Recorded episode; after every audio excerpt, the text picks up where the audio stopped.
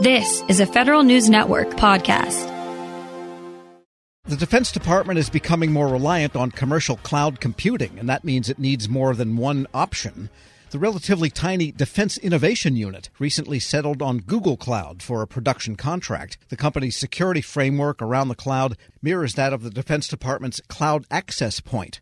Federal News Network's Scott Maucione talked about the contract with DIU Cyber Portfolio Manager Richard Simon. The DoD today mandates the use of a cloud access point. It's it's known as the CAP, uh, through which the DoD users must pass in order to connect to cloud service providers. It's a essentially a security gateway uh, between the cloud service providers and the DoD network, protecting the network from cybersecurity vulnerabilities in the cloud. The challenge DIU had is is that uh, the existing CAP architecture has scalability, performance, and usability constraints that make it really difficult for us to fulfill our own mission. You know, in particular, we extensively collaborate with small technology companies that that don't know the ways of the DoD and how to connect with it and how to share information and and how to do something as simple as a video conference. It's a really difficult thing to do with the DoD unless you are very ingrained and familiar with how the DoD works. So we wanted to find a way to provide the equivalent level of security and control to the cap, the thing I mentioned at the beginning, uh, while eliminating all the complexity of it. We wanted to prototype three different approaches not really as in a bake off kind of format, but in a format of exploring different ways to solve the problem. Uh, and we signed three other transaction authority prototype contracts uh, one with Zscaler, one with McAfee, and the third one with Google. And we ran a, a prototype project or ran three prototype projects for uh, about a year in terms of this the CAP, you know, what exactly were you hoping to get out of that when it came to cloud? Is this something that you could scale across the Defense Department? Is this something that all service members could use for cloud? What is the point of the CAP uh, cloud, and, and what would it be used for ultimately once it's developed to its fullest extent, if it gets to that point? We were essentially trying to solve our own problem. We wanted an alternative to the cap that could be used by ourselves when we engage with those small technology companies. What we actually discovered during the course of the project is uh, DIU is not alone in uh, having this problem of, of connecting outside the friendly confines of the DoD.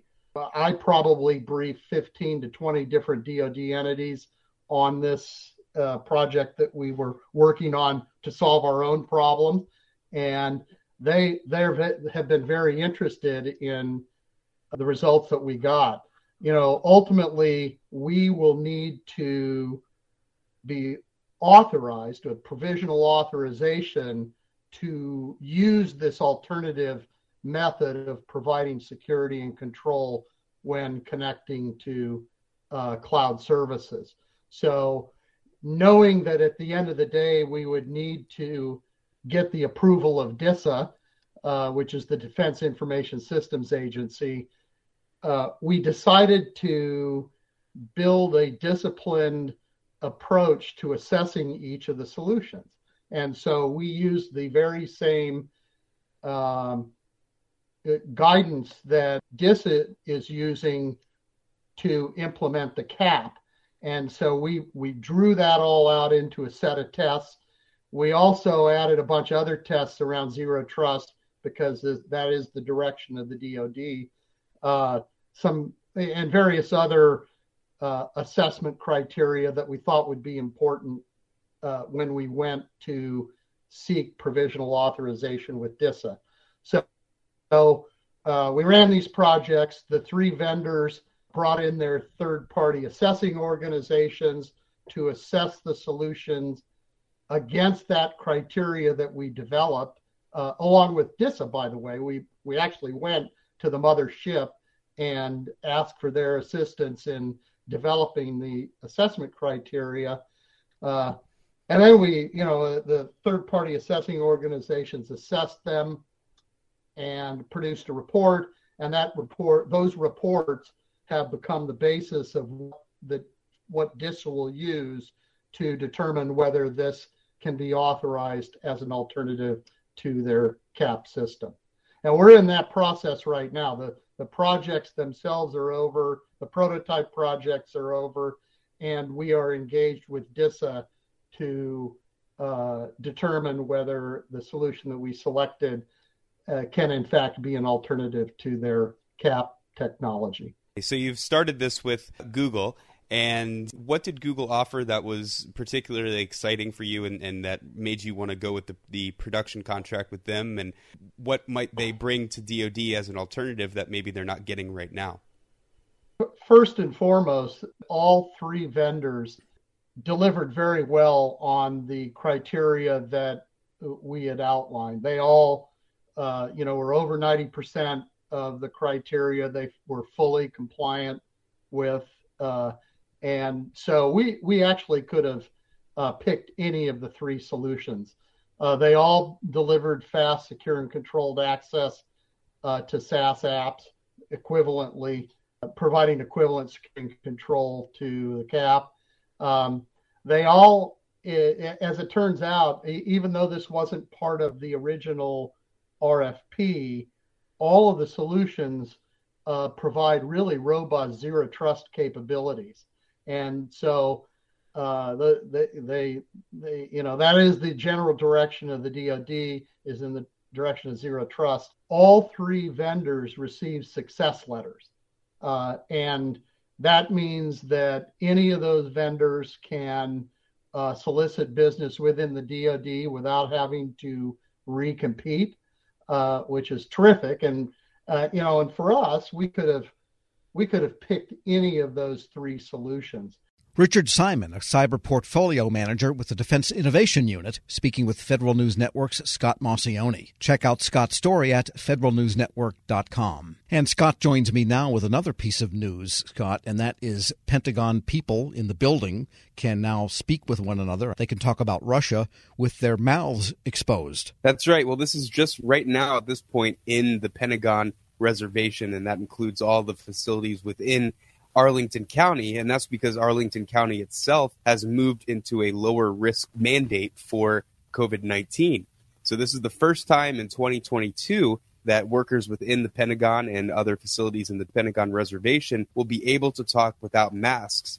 What the Pentagon did is it moved from health protection condition Charlie to Bravo, which is quite a big move considering they had this Bravo Plus that they were using during the Delta variant in between. So this is the uh, most lax restrictions we've seen really since last summer. Got it. And so this is optional then for masks. People in the Pentagon that still want to wear them can. And being a little bit of a risk adverse type of building, I suppose a lot of people will still keep them on. That's right. If you're immunocompromised, if you don't feel comfortable, then you are most certainly welcome to wear a mask. And the Pentagon is still encouraging people to separate six feet apart.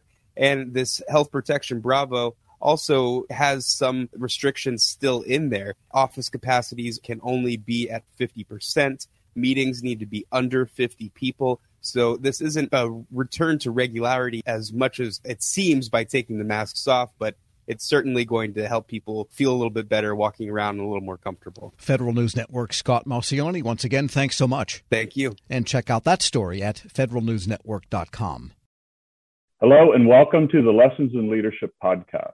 I'm your host, Shane Canfield, CEO of WEPA, and today I'm thrilled to be joined by Melissa Bradley, the founder and managing partner at 1863 Ventures, an investment company focused on bridging entrepreneurship and racial equity and accelerating new majority entrepreneurs from high potential to high growth. Additionally, Melissa is co founder of Venture Backed Ureeka, a community where small businesses gain unprecedented access to the expertise needed to grow their businesses and has more than 20 years of entrepreneurship, investment, and leadership experience. Melissa, welcome and thank you for being here. My pleasure. Thank you for having me. who is the first person that you remember looking up to as a leader, and what was it about them that inspired you? So there are actually two people. Um, the first person personally was my mom. Uh, she was a single parent. And what I realized is that she was the leader of our household, but she was also the leader of our community. Um, she was a staunch advocate for children's rights in public schools, making sure that we got a quality education. She was a staunch advocate around rights for renters. Um, we were not in a financial position that we actually ever owned a home, uh, but she made sure that people who lived in various types of housing we were in regular housing. The people who were in regular housing, public housing, she made sure that their rights were advocated for, um, and really just always kind of looked out for. I'll, I'll, use air quotes the little guy, while although we were the little guy.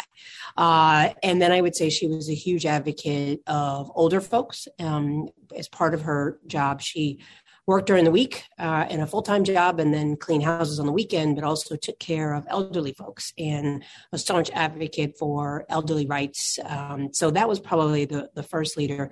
And then I would say the second leader that really came about professionally was a woman named Crystal, Crystal Gaskins, uh, who actually ran a, headhunting temporary firm that I ended up uh, spending about a year at. But quickly realized that was not my calling.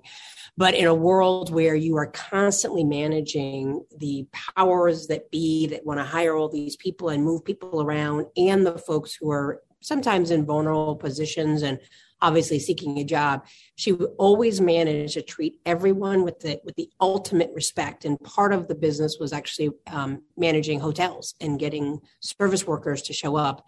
And that's a tough job, right? To try to motivate people who barely are getting paid enough under not great conditions. Um, and so she taught me three things. She taught me how to be a motivator and that recognizing leadership is not mandating, but motivating. She taught me that leadership is not just reporting up, but also reflecting and supporting those who may be underneath you from a hierarchical structure. And she also taught me that leadership was not about money, uh, but it was about producing positive outcomes for whoever your customers were. And if you did that, then obviously the money would come. How would you describe your leadership style and how has that developed over the years? Mm. I would describe it hashtag work in progress.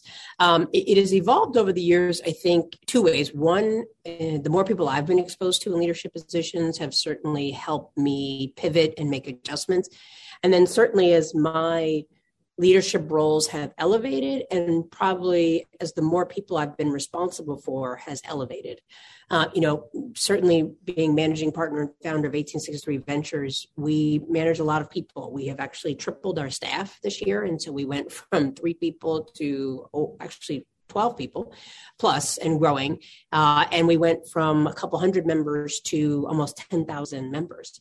And that's a big deal. Um, I, so my leadership style has evolved in terms of more people that I have reporting to me. I think it's, I, I focus on autonomy. I focus, I'm, I'm, very clear that my role is to help other people be successful. Uh, I do set very clear deadlines. I am try to do a good job of kind of projecting what is the overall mission and vision, what are the KPIs and OKRs that we need to hit. And then I feel like I need to get out the way. I need not be a micromanager. I need to recognize, particularly since COVID, that people have kids, they have lives, they have ways that they know how they perform best. And so we now have people who work for me all over the world. And as long as we meet our deliverables, I don't need to know that you're sitting in a cubicle or sitting at your computer from nine to five. Um, and that's because I've been at those nine to five jobs where I literally had nothing to do, but I knew I was told I had to be in the office. Uh, and it just seemed like a complete waste of time. And so I'm really laser focused on outcomes and productivity and advancing the vision and mission and not on what does it look like? Because i think successful work looks different for everyone. And then i would say more externally as we now have grown to lots of members and we have a social media presence and i talk to people i'm mindful that the, the probably the most important from an external uh, perspective about my leadership is that i am mindful that i am modeling not just for myself but particularly for other leaders and particularly black women and certainly gay black women. Uh, you know there are not a lot of us. Um, you know you mentioned that i'm a co-founder of Ureeka so i'm fortunate enough to be in the first 30 or so Black women that have been supported through venture capital, which is a sad statistic, but for a different topic. And so I'm mindful that people are always watching me. And I would say that certainly as a Black woman, people are always watching you, not always for the better and cheering you on, but waiting for you to make a mistake and slip up. And so I'm mindful that when I step into a room or I show up somewhere, I'm not just representing Melissa Bradley and my immediate family, I'm representing all of my members and potentially sending a signal effect of what other people are going to expect as Black women. And the final thing I would say that definitely has evolved since now that I'm over 50 uh, is that I feel a much greater freedom to say what's on my mind. Um, than I did before, and I and I do that. I probably said what was on my mind before, but in a way that was reflective of my frustration and anger with the system. And now I say it with the expect with the level of calmness and the expectation that it's important that we are honest around what do black communities experience? And to phrase it in a way not based on anger but really using data. And so i would say i've consistently been a staunch advocate for black and brown communities but has evolved from being very reactive and saying well don't do this and don't do that to saying let me explain to you why I think it's important that we take this up and really letting the facts drive the discussion. Some of that probably comes from the fact that I've worked in two presidential administrations, and we all know that that just goes back and forth and oftentimes based on rhetoric and not fact. And having six kids in a world of social media, I think there's something, the, the art of, of conversation based on facts and data has devolved to uh, opinions and pundits. And, and I think that's a challenge around leadership because your job is not, in my my mind, to convince people, but to inform people and allow them to make decisions for themselves. I, I saw you on a post uh, with a Washington Post um, uh, interview, and it, it, you were amazing. And it, it's interesting to listen to you describe what you just said because I could see all of that reflected in how you responded there. And um, make one other quick uh, comment about as a company grows, WEPA is growing as well. And you are so spot on. We have, as, as leaders, we have to let go and trust those people that work for us and empower them to do their job and then let them roll. And that's not always easy. Helping your employees learn new cloud skills helps your business become more agile, more resilient, and more secure. Not helping employees learn new cloud skills causes your business to become less agile, less resilient, less secure, less innovative, less profitable, and, well, ultimately less of a business. Don't become less of a business. Try Pluralsight and get your employees everything they need to learn new cloud skills. Learn more at pluralsight.com/vision. This episode is brought to you by Zelle. Whenever you're sending money through an app or online, it's important to do it safely. Here are a few helpful tips. First, always make sure you know and trust the person you are sending money to. Second, confirm you have entered their contact details correctly. And finally, if you don't trust the person or your recipient is rushing you to send money right away, think twice before sending money through an app or online.